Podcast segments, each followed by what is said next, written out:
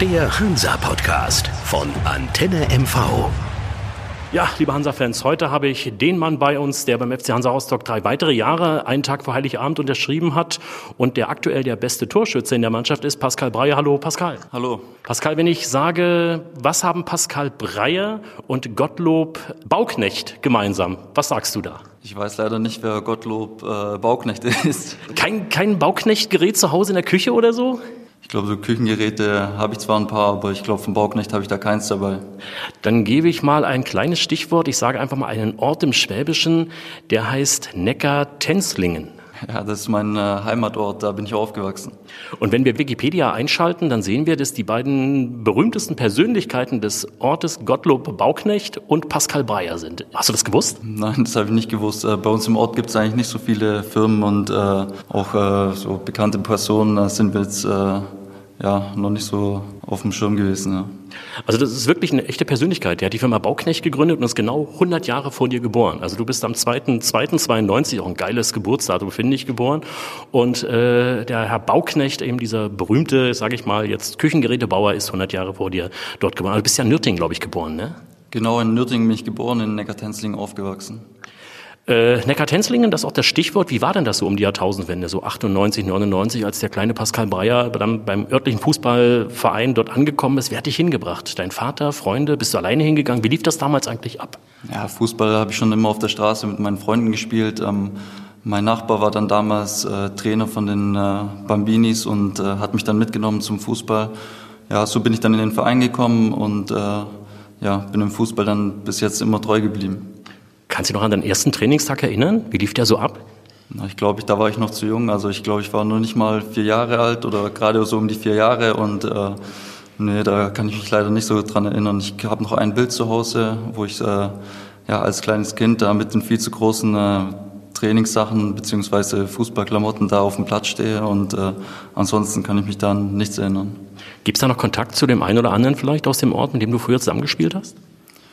Äh, nee, das hat sich dann so mit der Zeit einfach mal so verlaufen. Ähm, ich bin ja dann auch äh, von der Schule weg äh, nach Stuttgart äh, gewechselt und äh, ja, mit der Zeit äh, trennen sich dann eben die Wege oder ja, haben sich jetzt dann auch nicht mehr so gekreuzt. Von daher habe ich jetzt eigentlich zu, zu meinen alten Mitspielern da keinen großen Kontakt. Äh, ich habe meinen besten Kumpel, der kommt aus dem Nachbarort, aber mit dem habe ich nicht zusammen Fußball gespielt.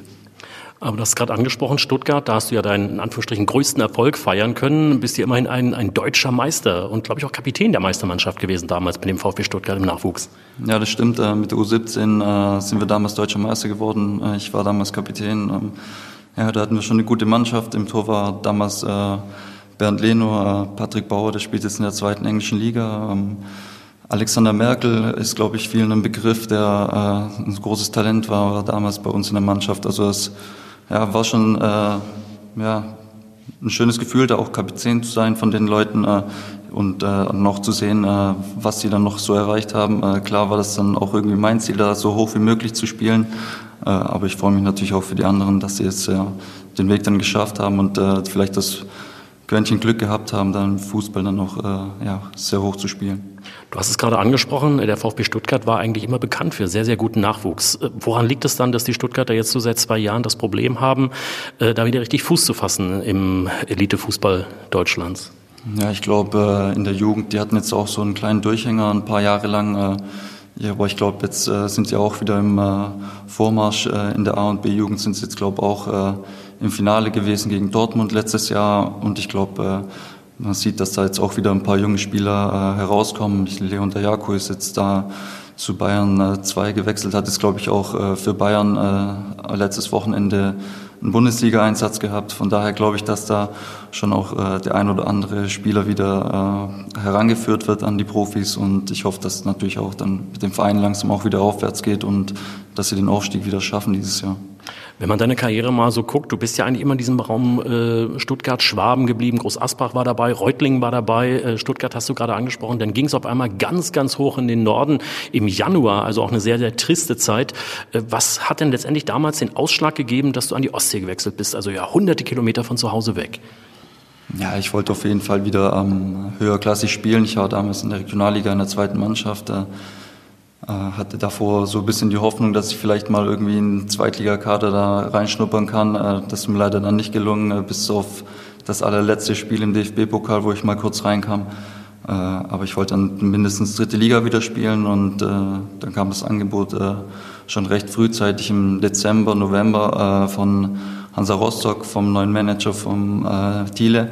Und ja, Hansa Rostock war mir natürlich ein Begriff, habe auch früher schon öfter hier gespielt und wusste, äh, was hier oben so los ist und äh, was für Gegebenheiten hier sind. Äh, habe mich dann auch nochmal ausgetauscht mit Tobias Rathgeb, mit dem ich jahrelang zusammengespielt habe und da hat mir das dann auch nahegelegt, hierher zu kommen, weil er hier alles gut kennt und ja, ich glaube, ich habe alles richtig gemacht damit und bin froh, dass ich immer noch hier bin und auch meinen Vertrag jetzt äh, langfristig verlängern durfte. Das Ländle ist schön, aber die Ostsee bietet natürlich auch Lebensqualität, oder? Auf jeden Fall. Also ich bin äh, sehr gern hier auch, äh, ja, wenn wir zweimal Training haben oder so, kann man dann im Sommer mal äh, abends noch kurz an die Ostsee fahren, sich abkühlen. Ähm, kann schön spazieren gehen. Es nicht nur der Strand ist ja hier schön, äh, die Landschaft an sich auch und äh, ja, ich fühle mich rundum wohl hier. Könntest du sogar vorstellen, ist zwar noch ein bisschen Zukunftsmusik, aber vielleicht äh, später auch nach deiner Karriere hier zu bleiben, hier zu leben? Ja, die Möglichkeit besteht auf jeden Fall. Meine Frau kommt äh, aus Rostock, von daher ähm, ist das nicht so abwegig, dass ich dann auch äh, später hier dann äh, wohnen bleibe und sesshaft werde. War das vielleicht auch so ein kleiner Punkt, die Frau aus Rostock hier drei Jahre zu verlängern? Hat das eine Rolle gespielt oder wäre das äh, nicht der Punkt? Wäre die Frau auch mit sonst wohin gegangen?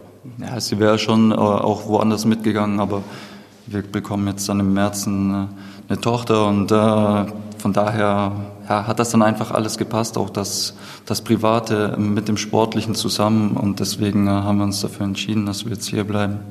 Aktuell der beste Stürmer, erfolgreichste Stürmer mit den meisten Toren. Äh, wenn man deine beiden Kollegen nebenan sieht, Herrn Königs und auch äh, Herrn Verhug, da läuft es derzeit nicht so.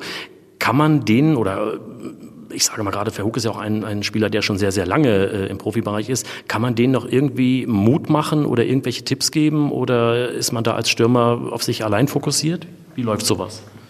Ja, nee, also wir gucken schon, wir reden auch miteinander. Aber ich glaube, was den beiden einfach gut tun würde, wäre jetzt mal ein Tor, äh, dass mal der Knoten platzt, dass, äh, dass sie dann vielleicht auch das ein oder andere Tor nachlegen. Und äh, ich glaube, ja, so ein Knotenlöser einfach äh, ist das Einzige, was denen momentan hilft. Dann hat man schon oft gesehen, dann kriegt man wieder ein bisschen mehr Selbstvertrauen und äh, läuft ein bisschen anders über den Platz. Äh, das wünsche ich den beiden, dass die da wieder äh, in Tritt kommen, weil kann ja, ich kann halt nicht jedes Spiel äh, äh, mein Tor machen. Das ist auch klar, das hat man auch in der Hinrunde gesehen. Von daher brauchen wir alle äh, im Kader, auch die beiden. Und äh, ich hoffe dann auch äh, Erik, wenn er zurückkommt, dass äh, wir da vorne auch äh, mehr Optionen haben, falls vielleicht auch mal mit mir was sein sollte, dass die beiden dann einfach äh, ja, nahtlos da anknüpfen an die Leistungen und dann auch äh, sich dafür belohnen, äh, was sie im Training machen und arbeiten, weil die beiden haben jetzt auch wieder Sonderschichten gemacht äh, mit dem Abschluss und äh,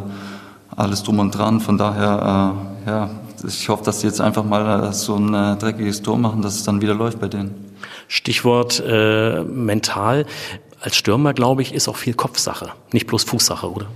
Ja, ich glaube, äh, wir Stürmer spielen so, wie wir uns fühlen und von daher äh, ist es sehr wichtig, dass äh, die beiden einfach mal ein bisschen äh, Selbstvertrauen tanken können und äh, ich glaube, dann geht es auch wieder bergauf bei denen. Du hast ja auch so eine Phase gehabt, wo ein paar Spiele gar kein Treffer gelungen ist, selbst beste Chancen, äh, sage ich mal, vergeigt wurden. Zuschauer sagen dann immer, wie geht das? Er hat äh, Spiele zuvor getroffen, manchmal sogar doppelt und dann kommt so eine Phase, denkt man da im, auf dem Rasen auch drüber nach, was läuft heute schief, dass beispielsweise auch die einfachsten Bälle dann nicht da landen, wo sie landen sollen? Ja, man, äh, man äh, ist ja Stürmer, glaube ich, da äh, immer in einer Position, wo es sehr schnell geht, äh, wo man die Entscheidung äh, ja, meistens intuitiv treffen muss, denke ich. Sobald man nachdenkt, äh, hat man dann vielleicht den Meter Vorsprung äh, hergegeben oder die bessere Position oder der Ball springt dann noch ein bisschen anders, man steht nicht gut. Äh, von daher nachdenken ist, äh, glaube ich, das Schlimmste, was man machen kann vorne im, im Sturm. Äh, ja. Deswegen äh, am besten Kopf ausschalten und einfach machen und im Normalfall klappt es dann noch am besten. Wann hast du eigentlich gemerkt, so in deiner, deiner Karriere, Nachwuchs, dass Stürmer das ist, was du eigentlich spielen möchtest? Ich glaube, ich habe von Anfang an äh, vorne drin gespielt, äh, schon in der Jugend im, bei, bei, bei, bei Minis und äh, ja, da habe ich schon äh, immer meine Tore gemacht, äh, noch mehr als momentan, aber vielleicht auch ein bisschen leichter, aber ja, nee, ich war schon immer Stürmer, wollte nie was anderes machen, aber auch irgendwie nie groß auf einer anderen Position gespielt, bis ich dann halt mal auf den Außenbahnen ein bisschen gespielt habe. Aber das sind auch Offensivpositionen. Im Defensivbereich habe ich noch nie groß äh, ja, spielen müssen. Ich glaube, so die ersten internationalen Turniere, die du als, als Kind miterlebt hast, müsste die WM 98 und die EM 2000 so gewesen sein. Das waren ja nun zwei Ereignisse, wo die DFB-Auswahl nicht so stark war, sage ich mal. Gab es trotzdem damals auch äh, Vorbilder schon als Kind, wo du gesagt hast, genau in diese Richtung möchte ich mal gehen? Ja, ich glaube, in den, den Zeiten habe ich jetzt nicht so nach den Spielern geschaut. Ähm, da hat man natürlich die WM oder so große Ereignisse oder Sportschau geschaut. Ähm, ja, ich hatte, glaube mein erstes Trikot war, glaube ich, von Jürgen Klinsmann. Äh, das habe ich dann irgendwann meinem Urlaub von meinen Eltern bekommen. Äh, von daher, äh, ja, da kann ich mich auch nicht so dran erinnern, an welche Vorbilder. Mein erstes Vorbild war dann äh, Mario Gomez damals, weil er einfach so den äh, ähnlichen äh, Weg gegangen ist, so wie ich, oder ich wollte den ähnlichen Weg gehen wie er über die Jugend beim VfB dann zu den Profis und äh, ich glaube, der hat eine ja, sensationelle Karriere hingelegt, äh, viele Länderspiele gemacht, äh, Torschützenkönig gewesen in der Bundesliga und äh, auch im Ausland erfolgreich gewesen. Also das war mein erstes äh, ja, Vorbild, wo ich äh, mich dran erinnern kann. Und zu Jürgen Klinsmann mal Kontakt gehabt, auch schon mal gesprochen mit ihm? Oder meine Nürtingen, Geislingen, das sind ja auch zwei Orte, die nicht so weit auseinander sind. Nee, das nicht. Ich habe ihn schon, glaube ich, äh, beim VfB mal rumlaufen sehen, aber jetzt so ein richtiges Gespräch hatte ich noch nie mit ihm. So, jetzt geht's gegen Halle. Das ist so ein, so ein, ja, ich möchte schon sagen, richtungsweisendes Spiel. Da weiß man, wie man aus dem Startblock kommt. Das ist ein direkter Konkurrent, wenn es äh, um die Aufstiegsplätze da oben geht. Wenn man angreifen will, sind, glaube ich, fünf Punkte bis Platz drei, dann ist ein Sieg Pflicht gegen Halle. Ja, das kann man so sagen. Also der Start ist extrem wichtig, wenn man jetzt äh, nochmal oben rankommen will. Wir müssen jetzt die ersten Spiele, also nicht nur gegen Halle, ähm, für, wenn möglich dreifach punkten, äh, dass wir da oben äh, uns erstmal wieder ranarbeiten können. Und äh, ja, deswegen äh, glaube ich, die Gegebenheiten sind äh, sensationell. Also Freitagabendspiel. Ähm, wir haben da alle Möglichkeiten äh, mit den Fans im Rücken das Spiel siegreich zu gestalten und äh, dann haben wir vielleicht auch die Möglichkeit, nochmal oben anzugreifen. Wer lacht nach dem Spiel? Beuth oder Breyer? Ich hoffe Breyer. dann viel Erfolg am Freitag gegen Halle und dann schauen wir mal, was am Ende der Saison rauskommt. Danke. Dankeschön. Der Hansa Podcast von Antenne MV.